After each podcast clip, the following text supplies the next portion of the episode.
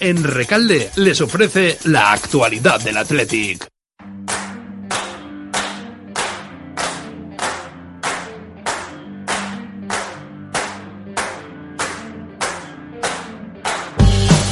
Esos dos nombres, el de Yuri y el de Aduares, son los principales que nos ha dejado la mañana de trabajo, de entrenamiento del equipo de Ernesto Valverde en Lezama. Se confirma la recuperación de Yuri, lesionado desde el 22 de octubre y que se ha perdido 5 partidos oficiales, mientras que el joven Aduares no se ha podido ejercitar con el grupo debido a unas molestias en la rodilla derecha que ya le impidieron acabar la sesión de ayer. En todo caso, sí sabemos que los que van a ser baja segura van a ser Dani García y Yeray. En los próximos minutos vamos a analizar de la mano del analista y comentarista de Tiempo de Juego Ander Cotorro cuáles pueden ser las claves de ese Athletic Rayo del próximo domingo a las 4:15. Por cierto, que el club bilbaíno ha elegido ya por sorteo entre todos sus socios y socias al que será último embajador del club durante su 125 aniversario a lo largo del próximo mes de diciembre. El código de socio premiado ha sido el 77.727. El club se va a poner evidentemente en contacto con esta persona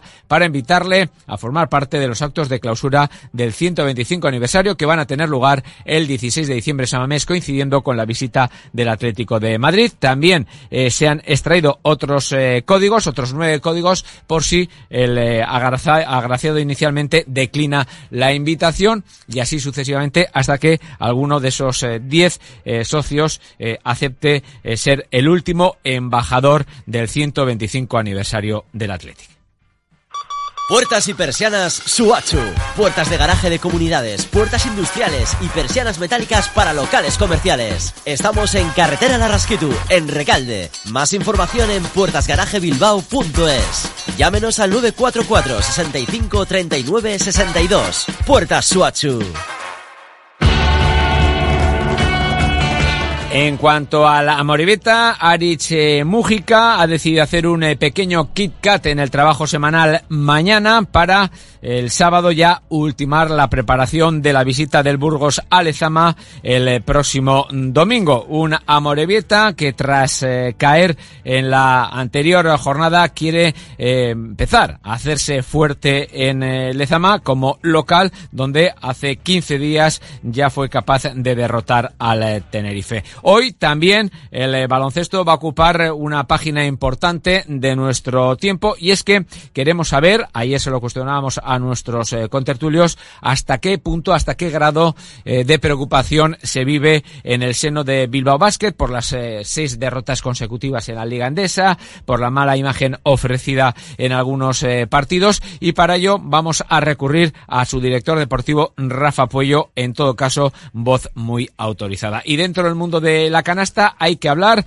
de las chicas del Gernika, que ayer cerraron la fase de grupos de la Eurocap femenina cayendo de manera inesperada en Polonia ante el Zaglebie por 70-69, lo que les va a complicar las cosas de cara a los cruces y compromisos de la siguiente ronda. Escuchamos al entrenador de las Gernikarras, a Lucas Fernández, asegurando que en todo caso y pese a la derrota no tiene nada que reprochar a sus pupilas. Poner en valor al equipo porque incluso con una renta de 9-10 puntos abajo, bueno, pues no ha dado nada por perdido, no ha bajado los brazos, ha luchado, ha peleado y bueno, pues hemos tratado de buscar una opción para estar en el partido, no se ha conseguido, así que nada que reprochar, hacer un pequeño break en la competición europea, satisfechos de haber conseguido la clasificación. El club de Gernika también ha anunciado la incorporación de la estadounidense Stephanie Watts para suplir la ausencia de la lesionada Grace Berger. Escuchamos al director deportivo del Lointe Gernika, Mario López, hablando de este fichaje. Es una jugadora que es más un 3 que un 2, tiradora de 3 puntos, creo que nos puede ayudar más en el rebote, jugadora de corte ofensivo, sobre todo en tiro exterior. Sí que tuvo una lesión hace 2 años y medio de rodilla, pero creo que a partir de su fichaje en la SEU ha ido un poquito para arriba. Vamos a ver. Y en el programa de hoy, en la parte final, también nos vamos a acercar a 2 deportes a los que no les prestamos demasiada atención, como es el esquí y dentro del motociclismo el trial. Sigan con nosotros en la sintonía de COPE más Bilbao.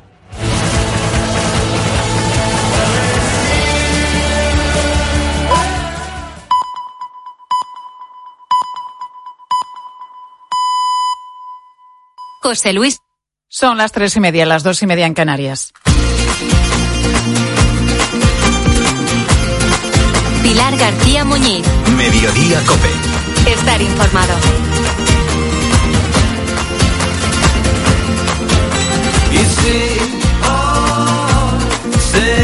No es la primera vez que hablamos de los problemas que tienen los oficios y negocios tradicionales para encontrar relevo generacional. Entre esos negocios pues están las panaderías. En Tui, en Pontevedra, Manuel y Sara se ganan la vida desde hace años entre harinas, masa madre, pasteles y bollos típicos. Tienen su clientela habitual y el negocio pues ha ido esquivando esos vaivenes que el destino te pone por delante. Que si una pandemia, que si la factura de la luz desorbitada, que si el precio de las materias primas. Bueno, todo se saca adelante con trabajo, con esfuerzo, hasta que se cruza en tu camino pues algo que ya no depende de ti. Tras años de madrugones y de estar mucho tiempo de pie, Manuel tiene que operarse de la cadera, no le queda otra. Y necesita a alguien que ocupe su lugar mientras él esté convaleciente. Pero ese alguien no aparece. Y eso que llevan ya 5 meses buscando un panadero al que puedan contratar. Ya no es para solo sustituirme. Yo, si él está contento y yo estoy contento, pues se queda. Sí, claro. ¿Me explico? Yo me busco un reparto y abro un reparto por ahí y se queda. Manuel tardará varios meses en recuperarse y si no encuentra a alguien que pueda encargarse de la panadería, pues no podrá subir la persiana cada mañana. Dice que la falta de relevo es un gran problema que hace peligrar no solamente su negocio, sino a todo el sector. Yo creo que en cuanto se acabe esta generación, esto se acaba, no hay gente. Yo de todos los que vinieron aquí a formarse, que mandan de los colegios, ninguno está interesado en seguir. Es por sacar un curso y es por sacar... El saber no ocupa lugar y tal, pero no es para seguir.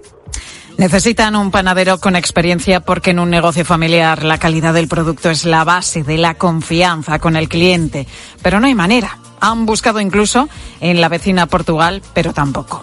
Sabe que la vida del panadero no es fácil, es muy sacrificada, pero tampoco pide una entrega total. Quiere negociar las condiciones, pero ni siquiera tiene con quién negociar y eso le desespera. También podría cerrar unos meses y tal y luego volver a abrir. Yo no me veo con fuerzas ya para volver a empezar. No. Te desanimas, no. Son muchos años y al final te quemas, no sé. Cerrar durante varios meses sería para este negocio como empezar de cero. Muchas veces hablamos de la falta de mano de obra en determinadas profesiones, lo que llama la atención cuando España tiene una de las tasas de paro más altas de Europa, especialmente en desempleo juvenil. Manuel y Sara. Sara y Manuel. No solo buscan un empleado, buscan una oportunidad para salvar el negocio de toda una vida. Seguiremos.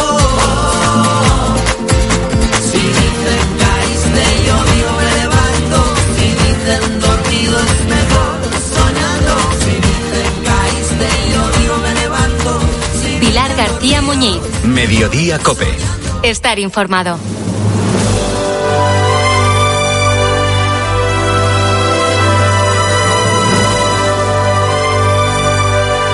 Bueno, tal día como hoy, un 30 de noviembre de 1947, falleció de un infarto en Los Ángeles, en Estados Unidos, el cineasta Ernst Lubitsch a los 55 años. Lubitsch que, bueno, es que era un genio.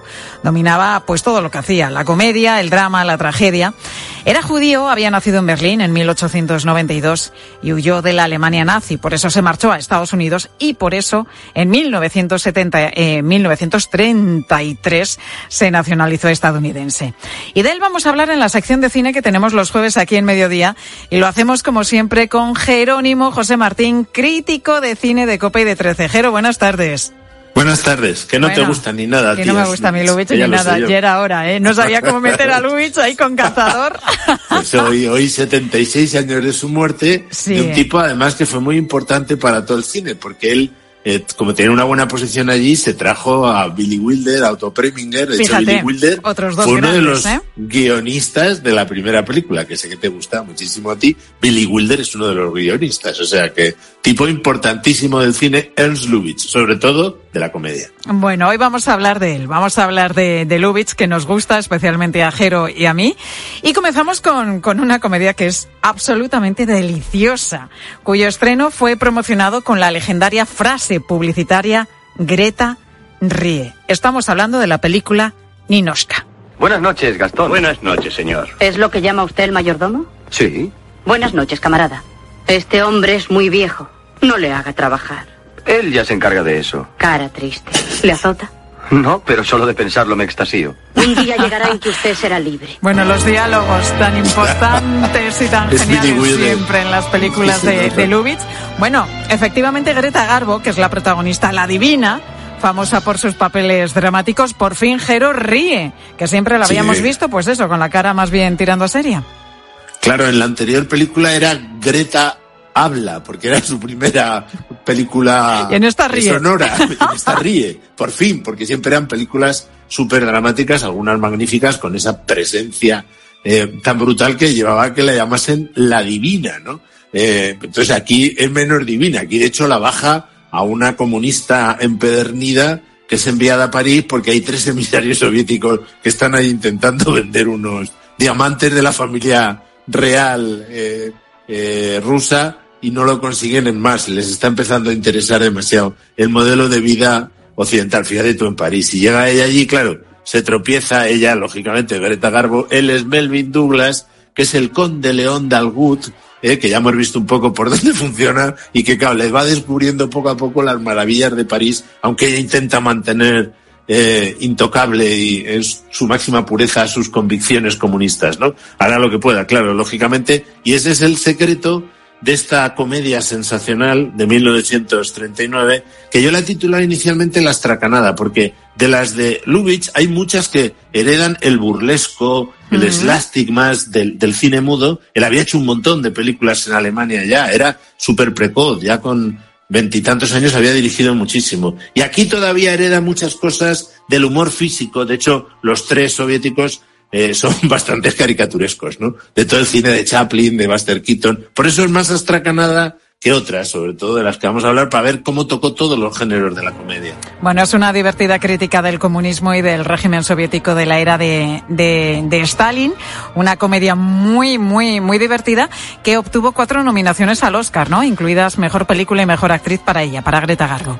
Claro, hay que decir que ya a esas alturas Frank Capra había puesto de moda la comedia con Sucedió una noche de 1934, que ganó todos los Óscars principales, con lo cual luego después no ha seguido este ejemplo de los Óscars y otros premios y han ninguneado muchas veces las comedias, considerándolas a veces inferiores al drama, cuando a veces son más difíciles y cuando con esta película, con las demás que vamos a ver, pueden hacer crítica política, social, afrontar tragedias, lo que quieras, siempre con buen humor y con inteligencia, que era lo que llamaban el toque Lubitsch, de sobreentender muchas cosas, de no contar todo, sorteando así también la censura, por otro lado. Claro. Y bueno, yo destacaría también la ironía presente. La ironía. ¿No? Ese es el toque Lubitsch. En si es lo que hemos visto antes. Efectivamente, dice, el toque Lubitsch no, y los giros de guión, que donde cuando piensas que no puede pasar nada más, porque todo ya es de un delirio tremendo, dices, pasa algo nuevo, ¿no? Pasa algo nuevo. Que te sorprende y además te hace que te partas de la risa, ¿no?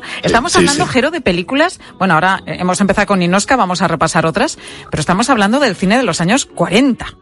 Sí, 30 y 40, finales del 30, principios del 40, cuando surge la gran comedia, la Screwball Comedy que se llamó, por eso la siguiente yo la he puesto, la alta comedia, porque da un paso Lubitsch hacia un tipo de comedia más elegante, menos paródica, menos, y que es magnífica. A mí me parece otra película sensacional de él. Estamos hablando la siguiente, El Bazar de las Sorpresas. Hay pocas personas que se tomen la molestia de conocer la verdad interior de la gente que vive en su entorno. Verá, no voy a profundizar en su verdad interior, señor Kralit, porque sé lo que encontraría. En lugar de corazón, un bolso de mano. En lugar de alma, una maleta. Y en lugar de intelecto, un simple encendedor que nunca ha funcionado. Bueno, magnífico. Todo gira en torno a 2 personajes, Alfred, interpretado por James Stewart, y Clara, por Margaret Sullivan. Ambos trabajan en la misma tienda, no se soportan entre ellos porque se caen fatal, pero sin saberlo tienen una relación amorosa por correspondencia. Aquí se cumple aquello de los amores más reñidos son los más queridos, lo que pasa es que no lo saben. Claro, y este es el guionista habitual de él, Samson Raphaelson, basado en un relato de un húngaro.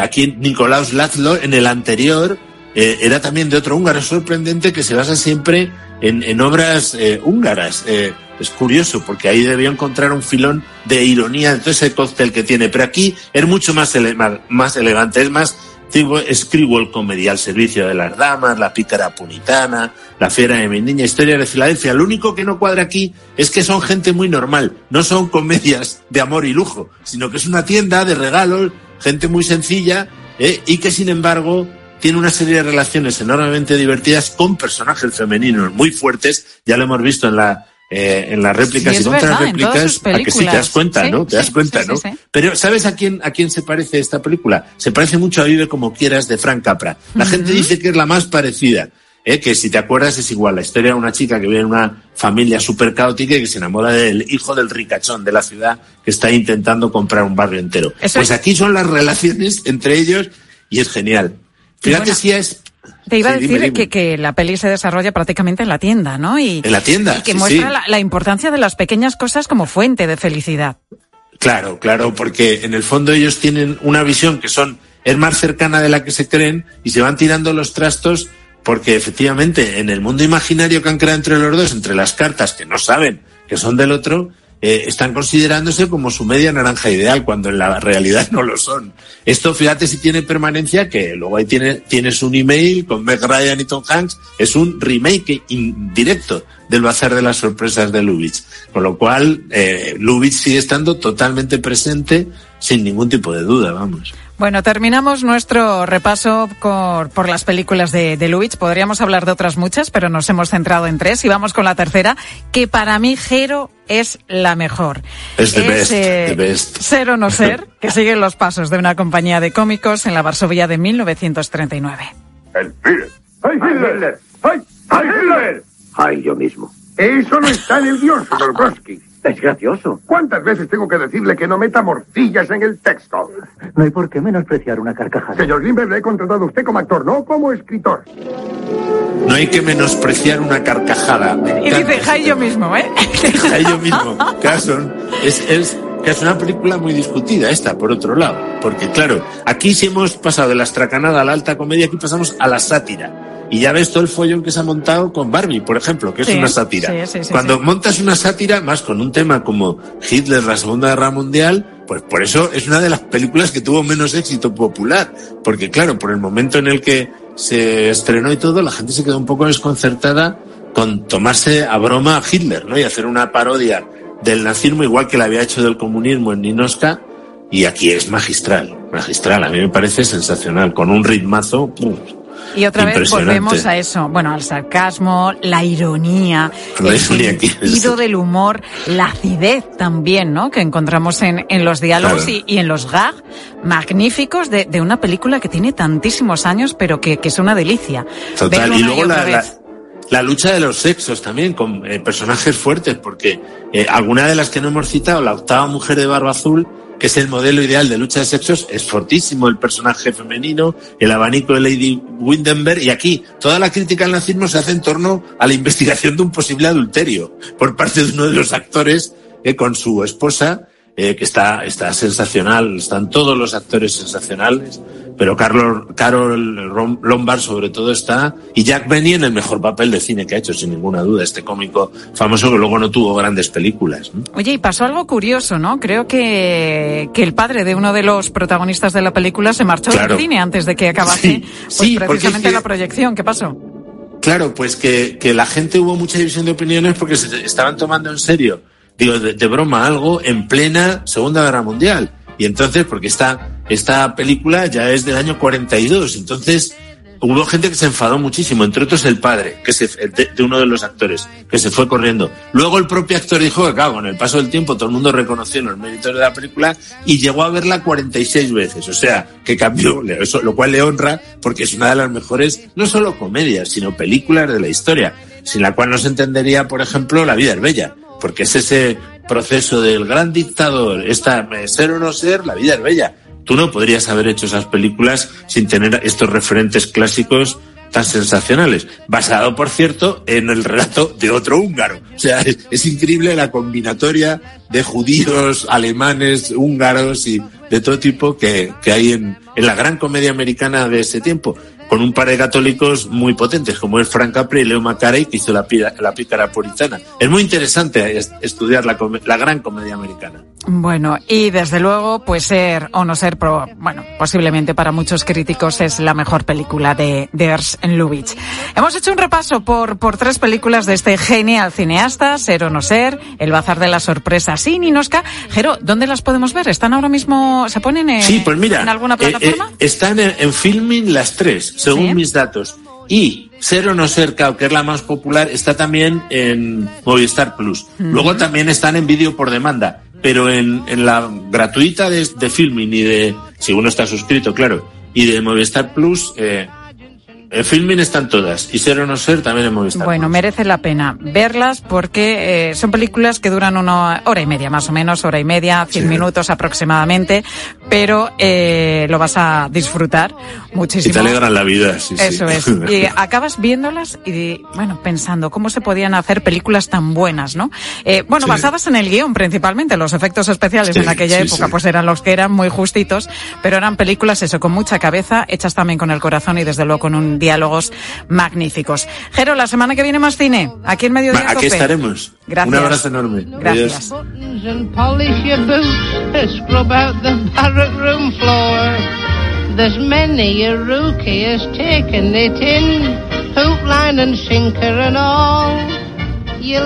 Pilar García Muñiz. Mediodía Cope. Estar informado.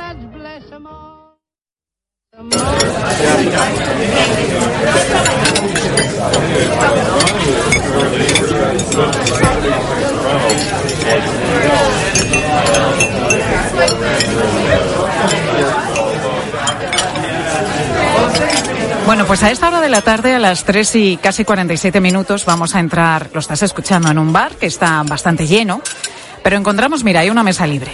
Estamos solos y vamos a tomar un café. O podemos estar también con alguien, con algún amigo, alguna amiga, y podemos picar algo. Llega el camarero, nos pregunta qué vamos a tomar, se lo decimos, lo apunta y a continuación nos trae un ticket que nos indica el tiempo que podemos estar allí ocupando esa mesa en función de lo que hayamos pedido. ¿Un café o una cerveza? Pues podemos estar una hora. ¿Que pides algo más? Pues te dan algo más de tiempo. ¿Cómo te sentaría a ti que te pusieran, límite, que te pusieran tiempo en un bar o en una cafetería?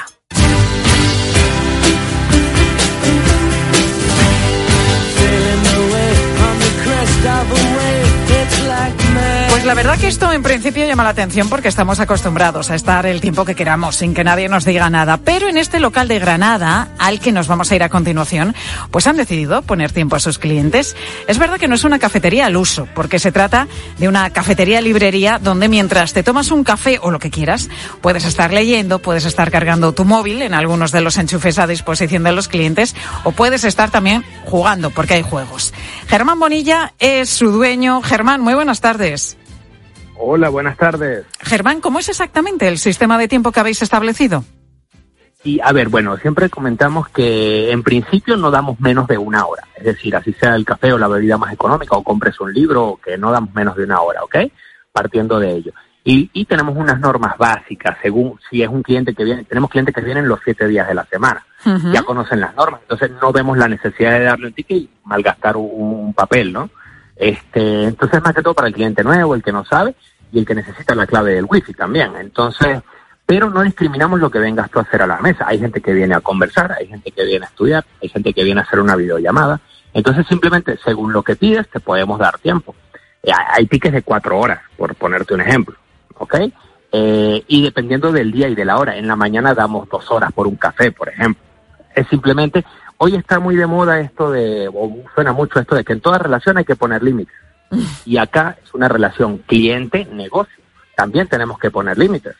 Pero sí es verdad que no tenemos costumbre en nuestro país a que nos pongan ese límite, que muchas veces vamos a un bar o a una terraza y podemos echar la tarde ahí. En este caso, cuando llegamos a vuestra cafetería-librería, pedimos un refresco, un café, una cerveza. Dependiendo también, nos dices que dependiendo del día y de la hora del día...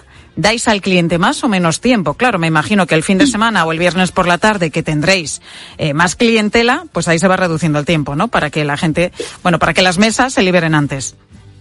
Sí, bueno, tenemos, es que como no es una cafetería convencional, entre semana, a la hora de la merienda suele estar lleno más que incluso los fines de semana, porque viene mucha gente que estudia y los fines de semana no estudian. Entonces, eso pasan diferentes cosas que lo común, pero que sí, consiste prácticamente en eso. Es un ticket, según basado en el tiempo en que ordenas, pues se te da un tiempo y tú lo usas como quieras. Lo diferente es que no es violento, es decir, normalmente cuando estás en una cafetería, es verdad que no te dan un tiempo, pero ¿cuántas veces te interrumpe el camarero para decirte si te trae otra copa? Uh-huh. O si quieres un vaso de agua, o te mira. Es una forma sutil también de decirte incómodo. Vayan acabando, ¿no?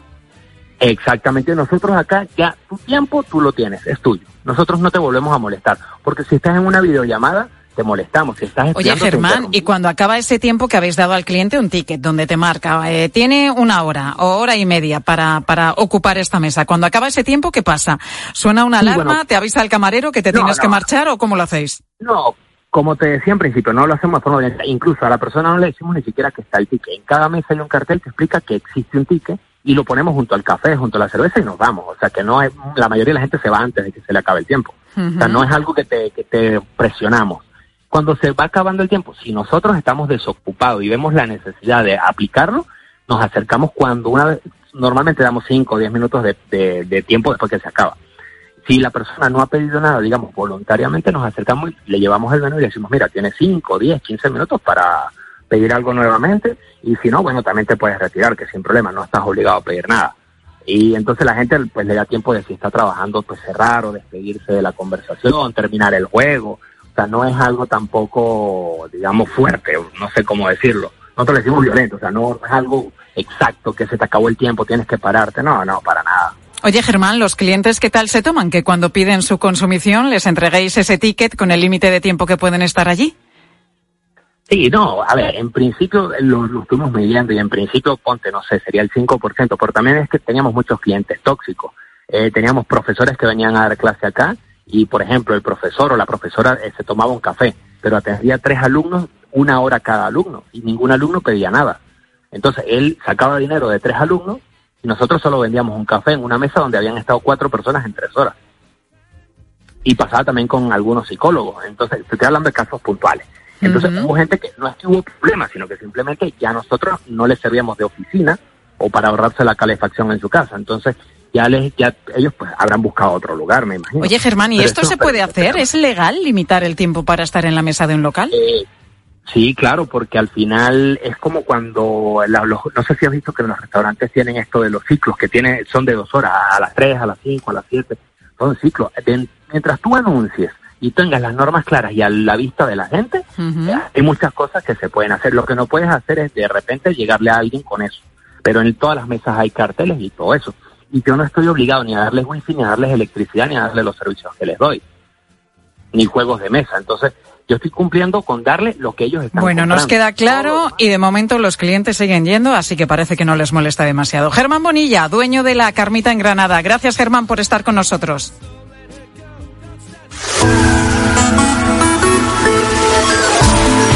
Mediodía te preguntábamos por los medicamentos y tiras de Nolotil, que ya sabes que ha habido polémica en torno a este medicamento, de ibuprofeno o paracetamol. Cuando tienes algún dolor, si vas directamente a tu botiquín, si te lo tomas sin consultar a tu médico, ¿eres de los que te lees a fondo el prospecto de cada medicamento o prefieres no hacerlo y si te lo manda el médico dices, mira, yo me lo tomo sin más? ¿Te automedicas o no? Y tienes muchas medicinas en casa, ¿dónde las guardas y cómo las conservas? ¿Qué nos han dicho? Ángel Correas, los oyentes. Hola, Pilar. Bueno, Alex es de Madrid y dice que él se lo piensa 2 veces a la hora de tirar de medicamento. A mí, por lo general, no me gusta tomar medicamentos por cosas suaves como resfriados, pequeños dolores de cabeza. Entonces, procuro no tomar nada salvo que crea que es algo grave o que realmente haya ido al médico y me lo haya recetado. Bueno, Alex, que es prudente con esto de los medicamentos, pero sí es verdad que cuando nos duele algo, pues el paracetamol, el ibuprofeno y el Nolotil siempre lo tenemos a mano. Sí, depende de dónde te pilla. Hay veces a las 4 de la mañana tienes una migraña, por ejemplo, tiras de lo que tengas. Claro. No vas a ir en ese momento al médico, ¿no? ¿Qué más nos dicen? Mira, Gloria nos cuenta que tuvo un susto bastante grande, pues precisamente hablando de esto del Nolotil. Pues yo desde los 18 años, ahora tengo 60, soy alérgica al nolotil. Tuve una cirugía y me tuvieron que pusieron nolotil como calmante y me causó efectos secundarios, empecé con convulsiones y tal, y desde entonces el nolotil para mí está descartado totalmente, no claro. Lo he vuelto a tomar, claro. Descartado, y suelo tomar, pues si tengo un dolor de cabeza, pues paracetamol lo primero, a ver si se cura. Descartado no por los efectos secundarios, sino porque es alérgica directamente a su principio activo. ¿Qué pasa con otros medicamentos claro, también? Claro, vamos a escuchar a Julia, una oyente que es farmacéutica y nos dice lo siguiente. Yo como farmacéutica debo hacer hincapié en que siempre hay que seguir las instrucciones del médico, porque el médico es el responsable de prescribir las diferentes medicaciones conociendo el historial médico del paciente, con lo cual siempre hay que seguir las instrucciones del médico, que es el profesional y que por lo tanto conoce qué medicamentos deben prescribirse y cuáles no serían indicados. Julia, esta farmacéutica, tiene que ser así desde luego. Pilar Cisneros, muy buenas tardes. Pilar. Hola, sí, hola, ¿qué tal, Pilar? ¿Cómo estás? ¿Qué nos vais a contar enseguida en la tarde? Que acaba de comenzar la cumbre del clima, la COP28 en Dubái, y bueno, vamos a hablar de las claves y de ver cómo se puede revertir la situación en la que estamos, porque vamos mal encaminados para los compromisos que se habían, previsto en otras cumbres. En la tarde de COPE con Pilar Cisneros y Fernando de Aro. Pilar García Muñiz. Mediodía COPE. Estar informado. En COPE tenemos mucho que celebrar. Según el EGM, la linterna sigue creciendo y 1 millón de personas como tú confían en Ángel Expósito todas las noches. Las familias estamos tirando de ahorros para hacer frente a los gastos. Ya sois 1 millón las personas que elegís COPE para terminar el día con todas las claves de lo que pasa. Y al crecimiento de Expósito se suma el de Pilar Cisneros y Fernando de Aro, que consiguen su récord de audiencia en la tarde de COPE, llegando al 500 000 de oyentes diarios. Aquí en Lampedusa, aquí es donde vive. ¿Cómo va a repercutir todo esto en el precio del aceite de oliva? Y a la tarde se suma Mediodía COPE. Más de 600.000 oyentes os engancháis a la una a la mejor información con Pilar García Muñiz. Y por eso te decimos, bienvenido, gracias por elegirnos y por confiar en nuestra forma de hacer radio. Fíjate bien en la persona que va en el coche de al lado. Ahora entrecierra un poco los ojos. ¿A qué tiene una luz especial? Eso es porque es un iluminado. Y claro, cuando ahorras hasta 300 euros al año en carburante y en tus facturas de luz y gas con los planes energías de Repsol, se te nota. ¿Y tú? ¿A qué esperas para hacerte iluminado? Contrata la luz con Repsol en el 950-5250 y empieza a ahorrar. Síguenos en Twitter en @cope y en facebook.com/cope.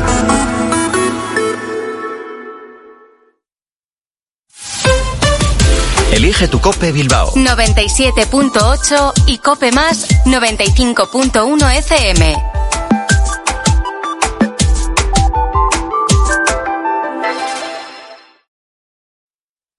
¿Has pensado cuándo fuiste al dentista por última vez? Desde que nacemos hasta que envejecemos, la salud de la boca debe acompañarnos todos los días. Yo voy al dentista. ¿Y tú? Boca sana toda la vida. Es un mensaje del Consejo General de Dentistas de España. Alimentos de Aldi, ya se acerca la Navidad. ¿Quién tiene la mejor calidad? Los canelones Special. Esta semana tienes la bandeja de canelones con salsa de champiñones y trufa a solo 5,49. Por calidad, precio y variedad, en Aldi tu Navidad siempre gana. Así de fácil, así de Aldi. En Protos decimos que al mal tiempo, buena cata. Protos Crianza, acertarás. Con el seguro de coche de Línea Directa tendrás un seguimiento de tu grúa en tiempo real y a través de la app. Así, si tienes un fallo en el motor y tu coche te deja tirado, podrás estar tranquilo en todo momento. Solo un seguro adelantado a su tiempo puede hacer esto. Cámbiate ahora y te bajamos el precio de tu seguro de coche sí o sí. Ven directo a lineadirecta.com o llama al 917-700-700. El valor de ser directo. Consulta condiciones. ¿Hasta cuándo va a subir el aceite de oliva? ¿Cuánto se va a encarecer la cesta de la compra? La respuesta a esta y a más preguntas las encuentras este sábado desde las 8:30 de la mañana en Agropopular, con César Lumbreras. Estas son las 7 noticias más importantes de los últimos 7 días. Y mientras tanto, los corderos siguen en niveles históricos. Agropopular, el programa de información agraria decano de la radio española. También en cope.es, en tu móvil y en redes sociales.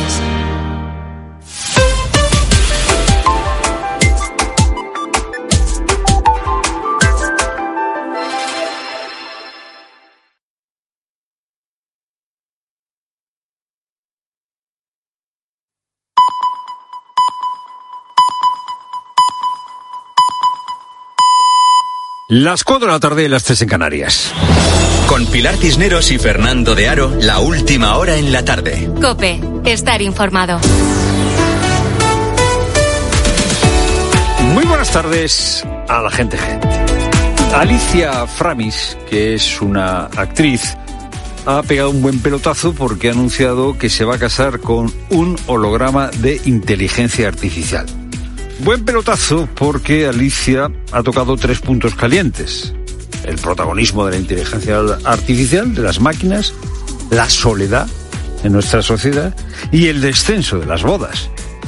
De hecho, Framis lo que ha hecho ha sido encontrar la solución para el descenso del número de matrimonios en España. Porque si te casas con la inteligencia artificial, pues resuelves el problema que tiene la mayoría de las parejas. Si te casas con una inteligencia artificial, pues tiene muchas ventajas. Una máquina no ronca. Una máquina no se va con sus amigos de jarana y vuelve perjudicada. Una máquina siempre te dará la razón y una máquina convenientemente programada siempre es compatible con tu propio carácter. ¿Y el sexo? Bueno, pues Alicia Framis dice que es que lo del sexo está sobrevalorado. Están sobrevalorados los besos, dormir en compañía y muchas otras cosas más. Framis, esta actriz que se va a casar con un holograma de inteligencia artificial, lleva años explorando en este campo. Hace poco tuvo como pareja a un maniquí y acabó contenta. Claro. Dijo Framis que a cualquier cosa se acostumbra uno. Aunque en esto se equivoca, Framis, porque a una pareja real no se acostumbra uno, porque siempre es diferente a uno mismo. La soledad o la salida de la soledad va de esto, de la relación con alguien diferente. Casarse va de hacerlo con alguien diferente, casarse. Sánchez también está casado. No me hablo de Begoña Gómez, hablo de su nueva pareja política, Puigdemont. El problema es que Puigdemont no es un holograma. El problema es que Puigdemont es real, muy real, tan real que amenaza con mociones de censura. Y Sánchez, por lo que pueda pasar, se quiere mostrar como una pareja fiable, muy fiable. Tan fiable que esta mañana ha acusado en Televisión Española Sánchez a los jueces de lawfare, es decir, de dejarse utilizar para causas políticas. ¿Usted cree que en España, en nuestro país, hay casos de lawfare? Es decir, ¿usted cree que se ha instrumentalizado la justicia para poder hacer política? Se han instrumentalizado instituciones públicas de nuestro país, definitivamente. Definitivamente. Sí, Sánchez dice que hay lawfare, es decir, que hay jueces que actúan no para cumplir y hacer cumplir la ley, sino con objetivos políticos. Pedro dice que en España no hay una democracia plena con estas declaraciones. Pero a continuación, Pedro dice lo contrario, exactamente lo contrario. Difícilmente podrán leer en la hemeroteca cualquier cuestionamiento mío de sentencias judiciales. Vamos a ver, Pedro, si dices que hay lawfare, estás diciendo que los jueces actúan por razones políticas. No digas después que no criticas sentencias judiciales, porque si estás diciendo que hay lawfare, estás diciendo que hay jueces que actúan con motivaciones políticas. Los jueces, dice Sánchez, se dejan utilizar. Pero claro, otra cosa o no es la fiscalía. Es que la fiscalía ¿de quién depende? Bueno, como la fiscalía, esto ya lo sabemos desde hace meses, depende del gobierno, la fiscalía hace bien su trabajo, o no. Lo que ha dicho el Consejo General del Poder Judicial es que la Fiscalía, que depende del gobierno según Sánchez, no hace bien su trabajo. Por primera vez en democracia, el Consejo General del Poder Judicial ha dicho que el actual fiscal general del Estado, designado por Sánchez, Álvaro Ortiz, no es apto para ser fiscal general del Estado. Claro, dirán en el gobierno, claro, es que hay 8 vocales que son conservadores y por eso han sacado adelante esta resolución. Sí, pero es la primera vez que se saca en democracia después de que el Tribunal Supremo determinara que el actual fiscal general del Estado había actuado con desviación de poder a nombrar a Dolores Delgado fiscal de sala. ¿Dónde está el lofer? Es lo primero, no lo único. Buenas tardes, Peracineros. Buenas tardes, Fernando. Buenas tardes a todos. Y a esta hora está previsto que comience la reunión entre gobiernos, sindicatos y patronal. Sobre la mesa, una nueva subida del salario mínimo interprofesional. Susana Moneo. Reunión inicial a la que no asiste la vicepresidenta segunda, lo hará el secretario de Estado, y se llega con la propuesta de la COE de un incremento del 3%, con lo que el salario mínimo interprofesional, ahora en 1.080 euros, en 14 pagas, llegaría a 1.112 euros. Los sindicatos piden que se tenga en cuenta la evolución de los precios de los productos básicos y desde Trabajo el objetivo es situarlo en el 60% del salario medio, que ahora mismo en España es de 2.128 euros. Así que llegaría ese salario mínimo interprofesional a 1.277. El incremento es una de las primeras medidas para esta legislatura que se ha fijado la titular de Trabajo. Como siempre hemos hecho en los mejores momentos de nuestro país, estemos a la altura de las circunstancias y concitemos un acuerdo. Hay 2.200.000 trabajadores que cobran el SMI. Y tenemos noticia de última hora, es un nuevo capítulo de la crisis diplomática entre Israel y el gobierno de España. Israel llama a consultas a su embajadora en España justo después de haber convocado a la embajadora española para una reunión de reprimenda tras las declaraciones esta mañana de Pedro Sánchez en Televisión Española que consideran vergonzosas. Sánchez expresó sus dudas de que Israel esté cumpliendo con el derecho internacional. Y contamos también que el juzgado de violencia sobre la mujer de Arona en Tenerife ha acordado el ingreso en prisión preventiva comunicada y sin fianza de un hombre acusado de prender fuego a la casa donde se encontraba su pareja y el hijo de ambos, Daniel Pinelo.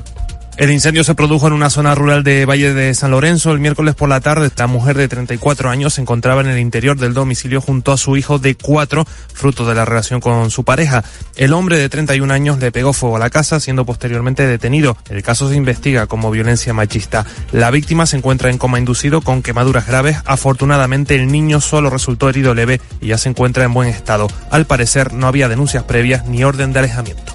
Y detenidas 2 trabajadoras de una guardería privada de Pozuelo de Alarcón en Madrid, acusadas de insultar y maltratar a los niños. Una de ellas, veterana en el centro, es la presunta autora, mientras que la otra sería conocedora de estos malos tratos.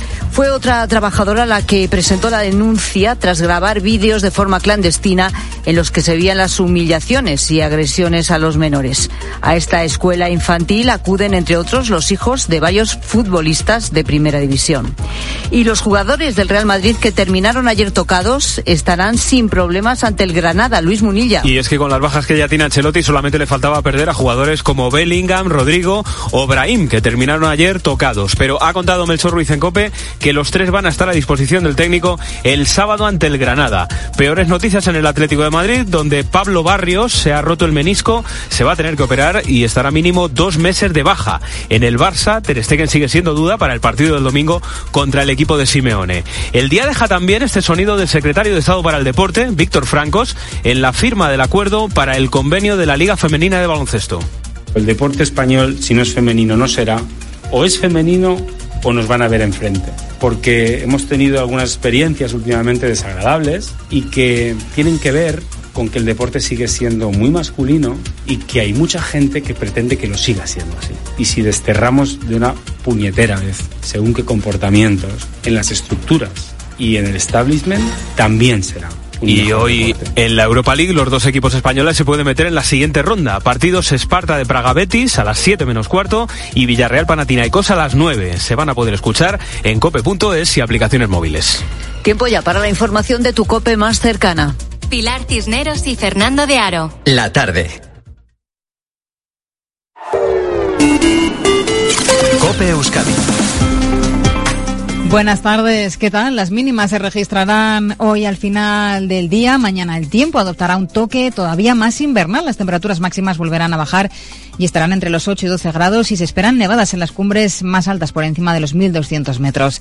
Esta jornada está marcada por la huelga general feminista, por los cuidados. Ha sido calificada de histórica por las convocantes, por su valor cualitativo, sobre todo, y por la participación en las manifestaciones que se repiten esta tarde, aunque su incidencia laboral no haya sido grande. Los piquetes de primera hora, 2 personas han sido detenidas en la entrada de la planta de Michelin en Vitoria, acusadas de desórdenes públicos, y han sido puestas en libertad a la espera de juicio. Y también 5 mujeres han sido arrestadas por la Ertzaintza por encadenarse en el acceso a la sede de la Diputación. La mayor incidencia ha estado en la educación pública. Los convocantes la cifran en el 70%, el gobierno vasco en el 39%. Sigues en la tarde de COPE.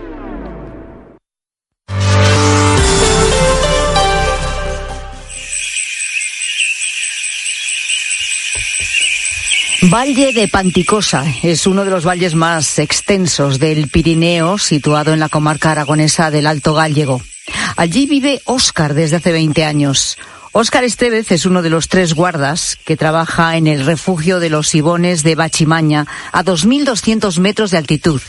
Desde allí, y en solo 2 décadas, ha observado cómo el clima está cambiando. Voy notando, por ejemplo, que los periodos de precipitación o de frío intenso, pues sí que hace unos años atrás era como durante todo el invierno, y últimamente, el ejemplo del año pasado o el anterior, precipitó mucho a primeros de diciembre y luego prácticamente el invierno con anticiclón.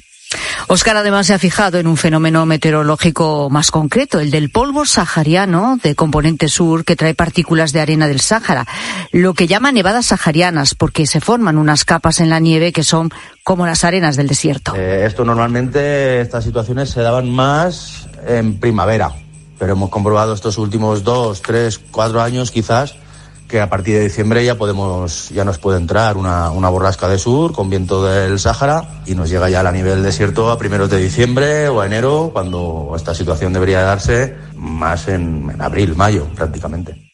Un poco más al oeste, muy cerca en realidad de Panticosa, está Monteperdido, también en el Pirineo aragonés. Allí, un poco más alto, a 3.355 metros, se ubica, suspendido sobre una de las pendientes, el 4.º mayor glaciar de los Pirineos. Que el año 2010 o 2011 apareció una pequeña roca en medio del hielo, que además tenía forma de cola de ballena y se llamaba la ballena, y esta pequeña piedra ha ido creciendo de forma espectacular cada año hasta llegar a ser una roca muy grande, con paredes de hasta 30 metros, o sea que haya fundido 30 metros de hielo, y esta roca va recibiendo calor y lo va emitiendo a su alrededor. Es como una especie de radiador gigante dentro del hielo. Uh-huh. Y tal ha sido su efecto que realmente ha llegado a ocupar toda la altura del glaciar, por lo que se ha quedado una parte oriental y una parte occidental. Es Juan Ignacio López Moreno, es investigador del Instituto Pirenaico de Ecología, lleva muchos años estudiando los glaciares del Pirineo, y así nos explicaba hace unos días aquí en la tarde COPE cómo está la situación. Desde el año 2012 hasta el año 2020 estábamos viendo más o menos un adelgazamiento de 1 metro cada año, que es muchísimo, porque es 1 metro de media. En algunas zonas estos adelgazamientos pueden llegar a ser de 5 y 6 metros. Pero es que en el año 2022 y 2023 el adelgazamiento ha sido de más de 3 metros, de unos 3 metros y medio cada año. Entonces, en 2 años hemos perdido casi tanto como en los 10 años anteriores.